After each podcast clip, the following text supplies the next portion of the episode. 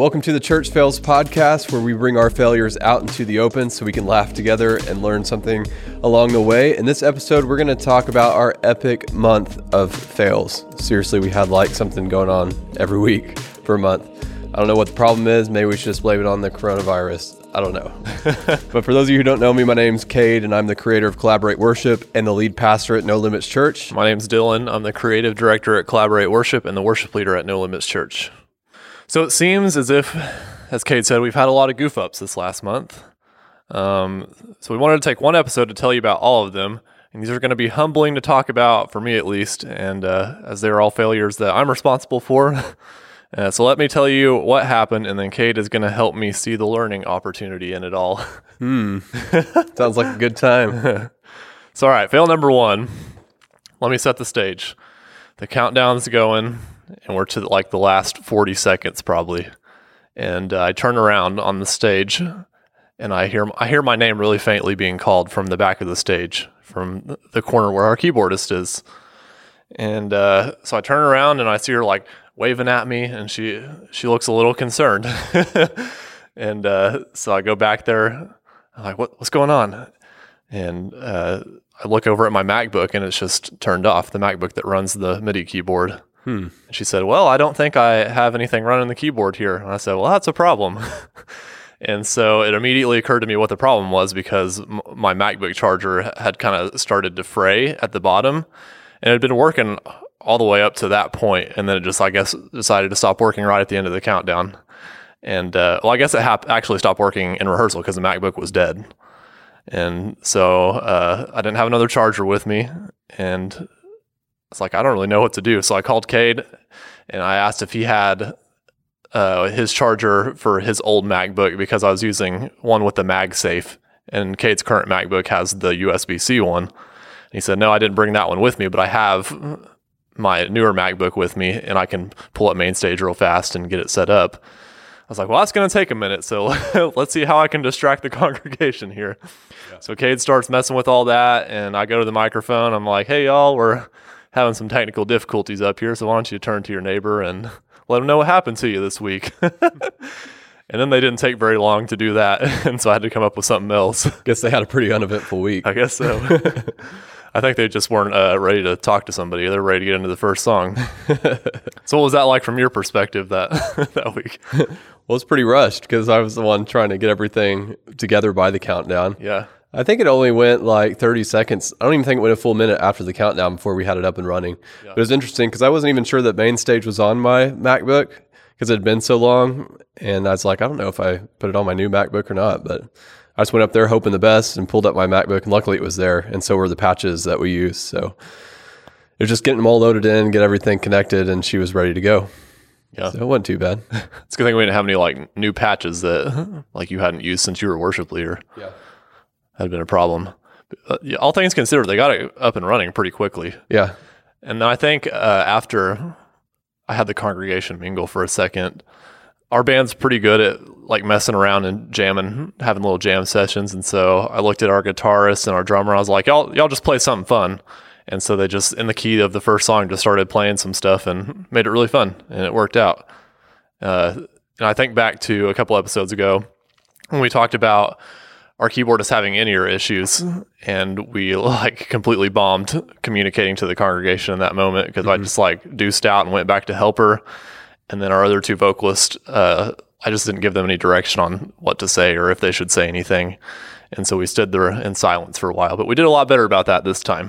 yeah, it was much better. we addressed them actually. And really, it could have been a whole lot worse. Like the keyboard or the MacBook could have died like in the middle of like the intimate worship song. yeah. Yeah. That'd been a bummer. Yeah. Which that's actually happened to me before, like way back when. And I just, I was actually the one on the keyboard playing, and my MacBook died. I looked over, I was like, well, you know, it is what it is. So I just kind of put my hands in my lap and kept worshiping without it. yep. That's what we get for using so, so, much technology, I guess. I know. So really to blame here is Apple, I think. they're, they're probably to blame for a lot of things. just kidding. All right, let's move on to fail number two. So uh, the next week, seriously, the week right after, this time we get to the end of the countdown and we start the song. Keyboard's working this time. All the other instruments are working. Um, we get to the end of the countdown and we start the backing tracks right at the perfect time. And it's a song, it's Who is Like the Lord by Highlands Worship, and it has this syncopated uh, synth in it. And if you're not paying attention, like you, you mix it up with the click and you get off because it really just doesn't go with the beat at all. And that's what happened. Everybody I think what the biggest problem was that we didn't rehearse what I was going to say whenever the backing track started because I usually address the congregation by saying, "Hey, good morning. Thanks for being here with us," something like that. And we didn't practice it that morning, which is my fault. I forgot to do that. And I think that's just one of those songs where you really got to practice hearing my voice on top of all of that. And so I think the band was just hearing way too many things at once because we got off. I think everybody was playing on a different beat. And it, like it was noticeable immediately. And so I think I I was just kind of like waiting a minute to see if everybody would get back on. I gave it like probably 10, 15 seconds of going into the song and it just wasn't getting any better. so I said, "All right, let's let's stop. Let's stop." I said, "Sorry about that congregation. Uh, we're going to restart that song." And as he was getting the backing track restarted and set back up again, I was like, you know what? Let's give our, our band a hand. We appreciate all the hard work. we know they're not perfect, but Yep. they're killing it. And so the congregation was obviously really gracious in that moment, but that was a little embarrassing for everybody. I can't actually remember a time where that's happened before. So, yeah. That's never happened to you. I don't remember like having to do a hard re- restart like that. First time I ever had to do it. yeah. I know it, it happens. Yeah. Yeah. It was a, it was a battle in my head. I was like, do we just kind of keep going and see if it works itself out or what? And it was just so bad. I was like, we can't. We got to restart. No need to suffer here. no. there would have been no worshiping to that song if we kept going. That's funny. So, if you ever had to have a hard stop after any song, no, you're not alone. We've done it too. And it worked out. So no, it's okay to restart if you have to. Yeah. Nobody even remembers it but us. Yeah. The church didn't talk about it afterwards. There's nobody posting on Facebook about it. Well, my, my girlfriend talked to me about it afterwards. she said, what was that? Yeah, what was that? She's like, I saw all over your face. Something was going on. so I guess I need to work on my face whenever things like that happen. so yeah, that was my fault, uh, not rehearsing the beginning of the first song and what I was going to say on top of that. So lesson learned there. Uh, let's move on to fail number three. Thankfully, this is not a, another tech, technical error. This is uh, more of a communication error on my part. And so um, I'm also leader of the tech team. So like running sound, running the live stream, and then running the like screen at church. And I have, let's see, one, two, three, four, like five guys that I rotate on all those positions. And uh, sometimes I have them all there and sometimes I don't. So they're not always all being used. And uh, some of them also help on the hospitality team. And I think I got a text that one week asking uh, for my hospitality team leader. She was asking if she could use one of them for the month because she had like nobody else for snack bar. And so um, one of them I'd been using for like a few consecutive weeks, probably more than a few. Like he hadn't had a break in a while. So I said, yeah, you can go ahead and, and use him because he probably needs a break from the tech team anyway, and I'll use someone else to cover for him. And uh, and so she did that, and it's not really even the first time that we've done that because he's always helped with both of them, and sometimes he'll even do both. And so I thought I thought I was doing a good thing, you know, giving him a break, making sure he's only doing one thing at a time. But I didn't tell him why I didn't schedule him for the month on the tech team. And he's he's really passionate about it. He's he comes in, he's always on time, he's always willing to help, and he's an incredible team member on the tech team. And I probably don't even tell him that enough, but um, my failure to com- to communicate that to him, I think, communicated some uh, some feelings that that weren't there. Like maybe I was mad at him, or I didn't want him on the tech team, or he did something wrong. And I can see where he would have gotten that from, just because I didn't say anything to him. Yeah. And so um, I think it was brought up to me by someone else that he had just he, he'd made a comment about it, that, wondering if he had done something wrong. He wasn't like bad talking me or anything. He was just kind of asking like, "Do you know if everything's okay? Did I do something wrong or what?" And like I totally get why he would have thought that. And so whenever I heard that, I was like, "Oh man, I messed this one up."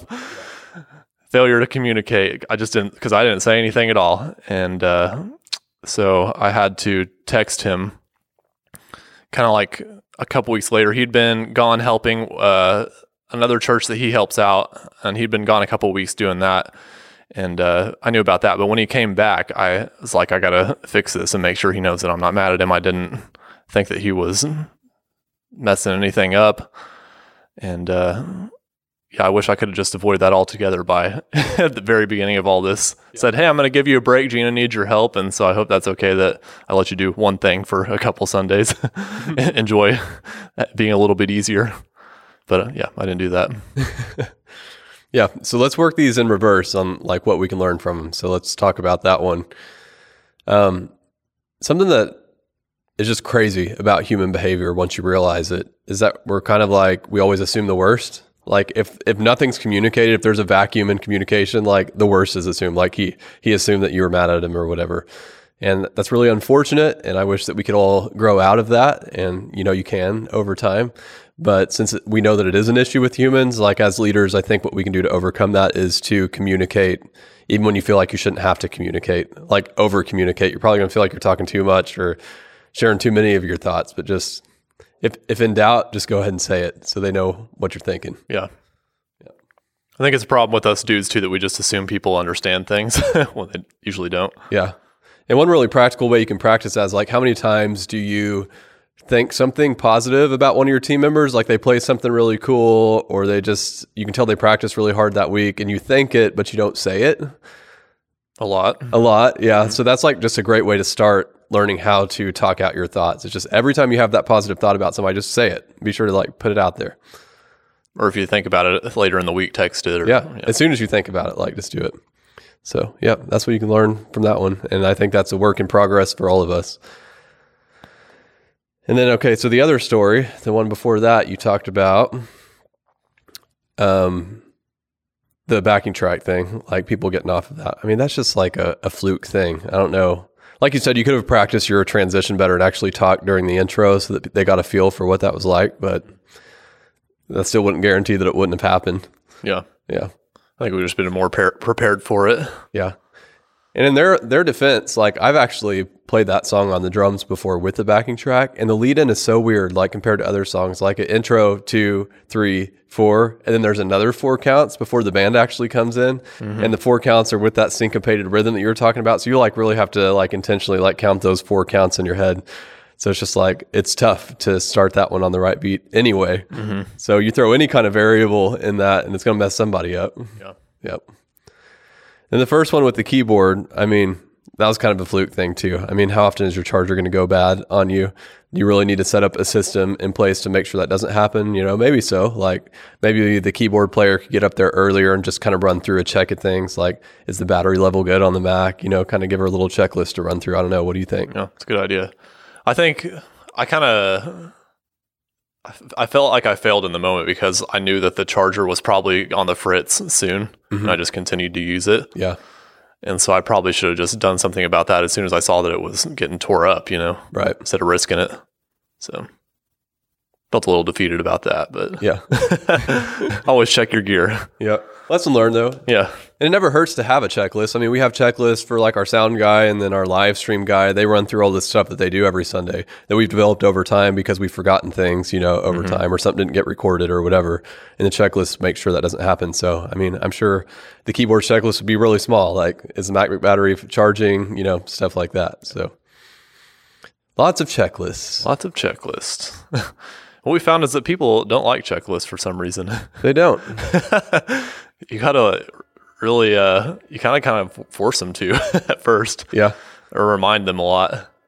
Eventually they get the hang of it and then sometimes they don't and that, that's like true with any person i think. I didn't like checklists at first either until i realized how much stress they relieved out of my life because i didn't i no longer had to have that thought in the back of my mind like did i miss something? Yeah. You know it's just like i know that it's all done and so there's probably there's still things in my life that i need to create a checklist for it's something that we'd like to put off i think Cade is the king of checklist. I don't know. I still got improving to do. he'll just like he'll have a checklist for almost anything. I naturally don't like checklists either. I don't know why. I just don't want to miss things. Yeah. So I got my checklist. I was like, I don't want to miss things either. I just don't want to use a checklist for whatever reason. Some dumb thing in our human way of thinking. Do it anyway. I know. Well, awesome. Hopefully, this episode helped you, made you laugh, something. We're glad you tuned in with us. Um, if we could ask you to do anything, it would be to subscribe to the podcast so that we can let you know when the next episode comes out. And something that would help us get this in front of more worship leaders is if you'd actually leave a rating or a review on whatever podcast app you're listening on. And if you just take the link to this podcast and share it with one of your friends in ministry or whatever, somebody you think would enjoy it, that'd be awesome as well. So thanks for being with us, and we'll catch you next time.